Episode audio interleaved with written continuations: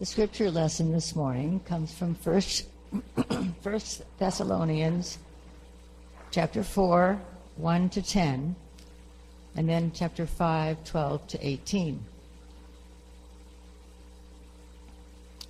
One final word, friends. We ask you, urge you is more like it, that you keep on doing what we told you to do to please God, not in a dogged religious plod, but in a living, spirited dance. You know the guidelines we, we laid out for you from the Master Jesus. God wants you to live a pure life. Keep yourselves from sexual promiscuity. Learn to appreciate and give dignity to your body, not abusing it as is so common among those who know nothing of God. Don't run roughshod over the concerns of your brothers and sisters. Their concerns are God's concerns, and He will take care of them. We've warned you about this before. God hasn't invited us into a disorderly, grungy life, but into something holy and beautiful, as beautiful on the inside as the outside. If you disregard this advice, you're not offending your neighbors, but you are rejecting God, who is making you a gift of His Holy Spirit. Regarding life together and getting along with each other, you don't need me to tell you what to do. You are God taught in these matters. Just love one another. You're already good at it. Your friends all over the province of Macedonia are the evidence. Keep it up. Get better and better at it. And now, friends, we ask you to honor those leaders who work so hard for you, who have been given the responsibility of urging and guiding you along in your obedience. Overwhelm them with appreciation and love. Get along among yourselves, each of you doing your part. Our counsel is that you warn the freeloaders to get a move on, gently encourage the stragglers, and reach out for the exhausted, pulling them to their feet. Be patient with each person, attentive to individual needs. And be careful that when you get on each other's nerves, you don't snap at each other. Look for the best in each other and always do your best to bring it out. Be cheerful no matter what. Pray all the time. Thank God no matter what happens. This is the way God wants you to belong to Christ Jesus to live. I'm sorry, God wants you who belong to Christ Jesus to live. This is the word of God for the people of God. Thanks be to God. Let's pray. Oh God, may the words of my mouth and the meditations of all of our hearts be acceptable in your sight. For you are our rock, our strength, and our Redeemer. Amen. First, just a little joke. I mean, there's lots of different kinds of literature in the Bible, but that admonition from Paul that when you get irritated, don't snap at each other, that's got to be the most terrifying. Who can live up to that standard? We barely made it through traffic this morning on the way here. Have you heard the phrase spiritual but not religious? Yeah. yeah. Spiritual but not religious. It's a kind of designation, a sort of explanation that has become pretty popular in the last 20 years or so as a way for people who are a part of the American culture, which is an extremely religious infused, religion infused culture, to describe the way that they may feel a connection with a God in some way, even feel like they pray a lot or have a strong connection with a sense of conviction, but they're not part of any sort of organized religion. They don't feel an attachment or affiliation with that. So it's been a very popular phrase as we go through this current kind of religious reformation experience that we are in right now in our time. I do understand what this phrase means. And yet, it kind of, um, I get that 404 error message in my brain when I hear it. Like when you look up the wrong re- uh, website. Because I'm super religious, if you couldn't tell. I'm not up, only up here in the pulpit, but I'm also a Methodist. And Methodists are like the religious of the religious. The, the word religious has had attached to it many meanings. And no, not all of them I would claim or Methodists would claim. But the simplest and most straightforward definition of what it means to be religious is that your, belie- your actions match your beliefs. Your actions match your beliefs. Methodists are called Methodists because it used to be an embarrassing nickname. The people called Methodists were the people everybody rolled their eyes at because they were paying so much attention to how their actions spoke about their beliefs. That's why I say Methodists are the religious of the religious. It's not necessarily about following a checklist of actions as prescribed by some outside force, but rather interpreting the Bible, as Veronica was describing here, interpreting what God means when God says, love your neighbor. When God says, love others as I have loved you, interpreting what does it mean now in the life that I have here and now, in this context of my particular gifts and abilities, my in, intelligence, my language, my neighbors. What does it mean to choose love? What does it mean to respond to this provocation in love? My husband and I have a funny story about this. We were driving once, and we have very different personalities. And this is possible in the kingdom of God. We're all quite different, right? We have very different personalities, and we have different ways of dealing with stress, right? So we were driving in Boston traffic. There you go. There you go. And let's just say that Wes, he's driving at the time. He has a different way of dealing with stress than I do. I get quiet. He doesn't. So I turned to Wes. At one point, I was getting so, whew, and I turned to Wes and I said, How can you do that? Aren't you worried you're going to give yourself an ulcer? And he turned to me and, with complete seriousness in his face, he said, Oh no, I do this so I don't get an ulcer. What does it mean in the context of who we are, who our neighbors are, and how we are made to follow these instructions? for our actions to match our beliefs. That's what it means to be religious. My favorite poem that speaks to my spiritual life, I guess, or the way that I think about these things, is written by poet Jay Hulme. He's an Anglican, but he's a really religious Anglican, so I'm claiming him as a Methodist. He wrote a poem called, poem called We Pause at the Red Diamond. It goes like this what is a person but a prayer disconnected from speech? Our liturgy, our lives from birth to death. Come, sit with me a while. The service is long, and as it must be, and soon we will have to depart.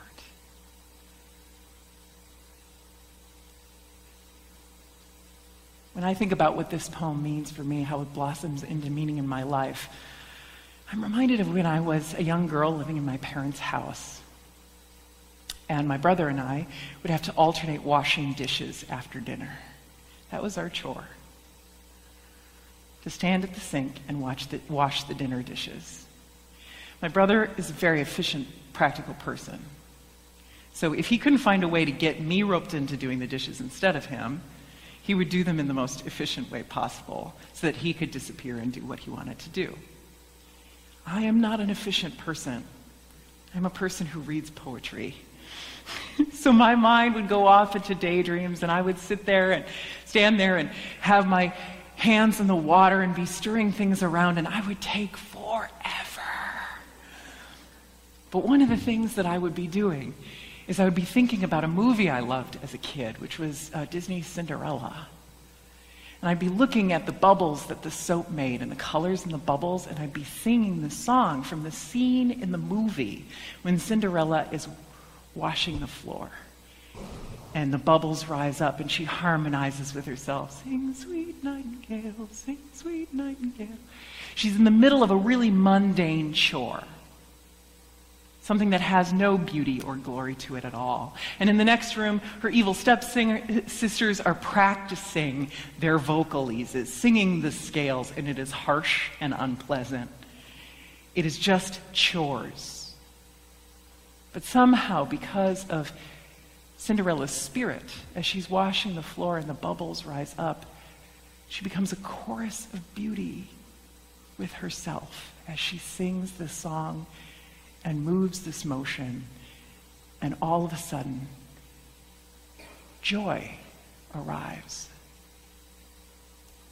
All of a sudden, joy arrives. You heard in the reading this morning.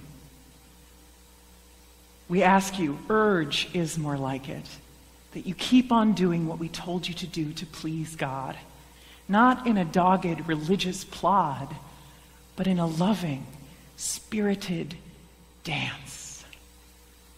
A living, spirited dance. Do our liturgies help us dance? I think the presence of God is that joy that shows up in the midst of our lives. If we are dancing, then we know God is there. The sort of beauty in the ordinary that expands it in breadth and depth and makes it something more not something we just came up with recently. It's not part of some sort of new age movement. No, it goes way back. In, fact, St. Francis was such a passionate preacher, they actually said that when he got going, he loved to preach, and when he got going, his feet would start moving so that it looked like he was tap dancing. Our former bishop, Sudarshana Devadhar, would do the same thing. If you watch the Easter message video from a couple of years ago, you'd see his arms and his whole robe would get going as he got going too. The love of God made the Spirit dance. Our forerunner, John Wesley, from whom we get a lot of the ideas that have made us Methodists, he was a really serious guy. He'd gone through a lot of really hard things and persecution when he was growing up. He'd experienced poverty and just sort of the grind of responsibility. He had a really hard time holding things lightly and loosening up. He was really literal sometimes. But he had experiences throughout his life that helped him really fall in love with God. So some of his writing about the love of God is so passionate and so beautiful. One of these experiences was when he was on a ship coming to the United States to do ministry, and there was a storm. This Oxford educated TA, an ordained clergy person, was in the hold of this ship as it encountered a storm, and he was so aware of the peril that they were facing. He was just covered in stress right? so anxious, so full of fear. He didn't have anything, he didn't have any equipment to meet that kind of moment. But he wasn't the only one on the ship. There was another group who was taking the same passage. It was a group of Moravians. And Moravians had learned a way for their actions to match their beliefs that Wesley had not yet learned. The Moravians all gathered together and they sang. With the storm howling all around, they drew together and they sang. And this was an experience maybe really normal for them, but for Wesley, it was transformative. It was God's joy showing up in the midst of really serious circumstances in a way that made him see things differently. Do our liturgies help us dance? We do our work together here as Methodists. We are equals and we labor alongside one another so that we can see God show up like that. We aren't meant to try to protect each other from the things that are hard to figure out.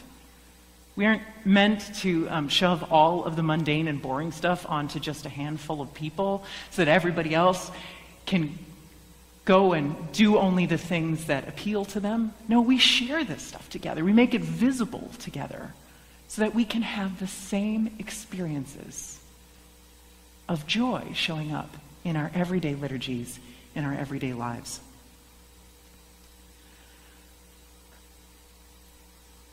It's so that we can see God show up. There's a quote from um, man named Robert Grudin. He says, A well designed hoe speaks the truth to the ground. A well designed hoe speaks the truth to the ground so that it breaks. And conversely, tells us the truth about the ground. A well designed hoe, you know what that is, it's for gardening. A well designed hoe tells the truth to the ground that it breaks, and conversely, tells us the truth about the ground.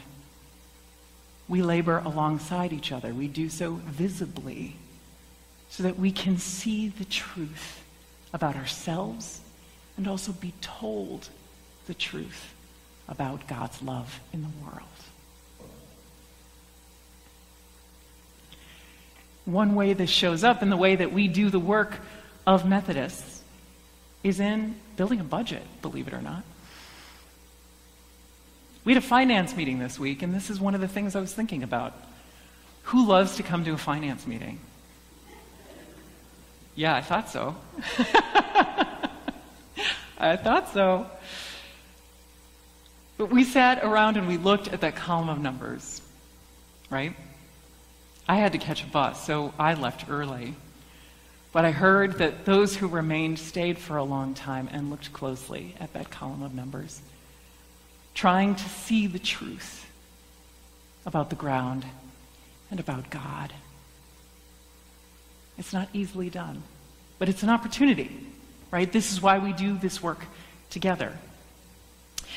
This is what's dangerous about um, designing things that are meant to shelter people or keep some information in one place or another or make the truth harder to understand and fall.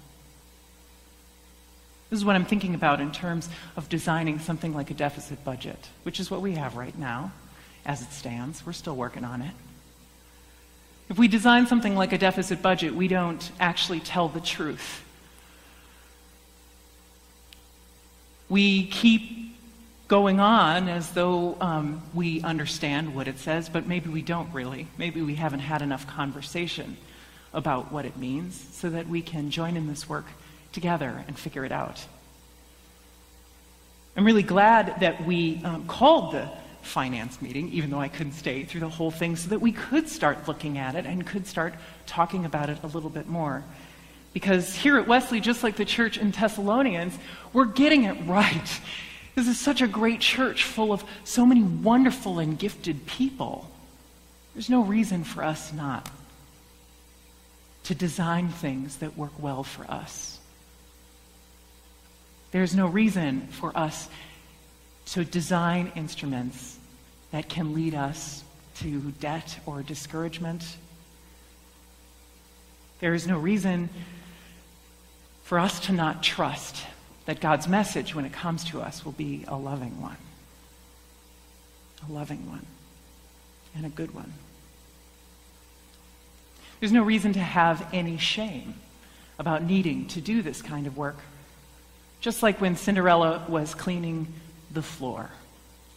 If she had been caught in shame or embarrassment or discouragement, all she would have seen is the grime all she would have felt was the ache in her limbs.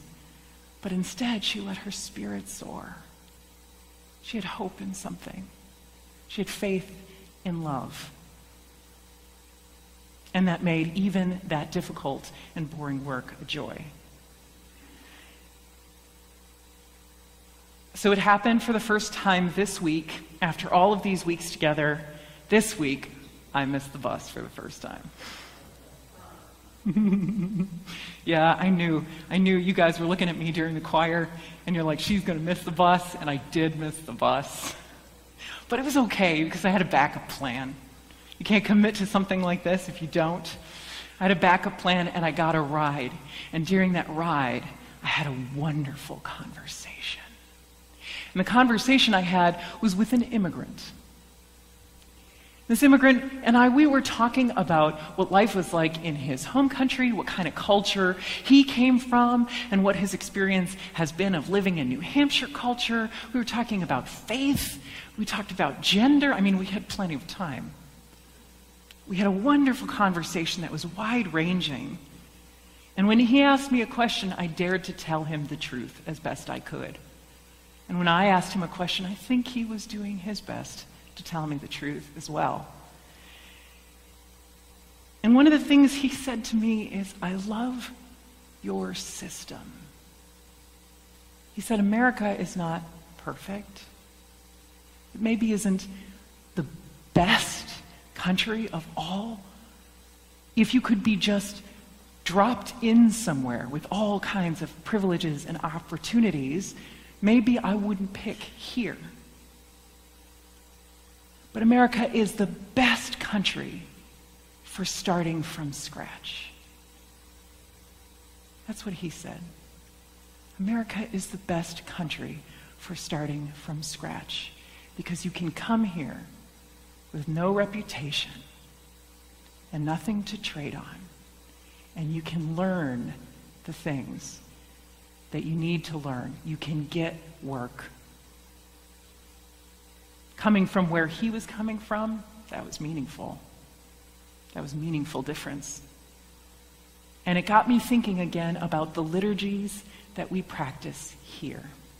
Kind of conversations and dissent which are possible to us, the kind of participation like you all did in election day this past week that is possible because of this weird and often frustrating system that we have where people get a say this is designed too. This is something people have participated in making all along. And it's something, it says something about what we believe too.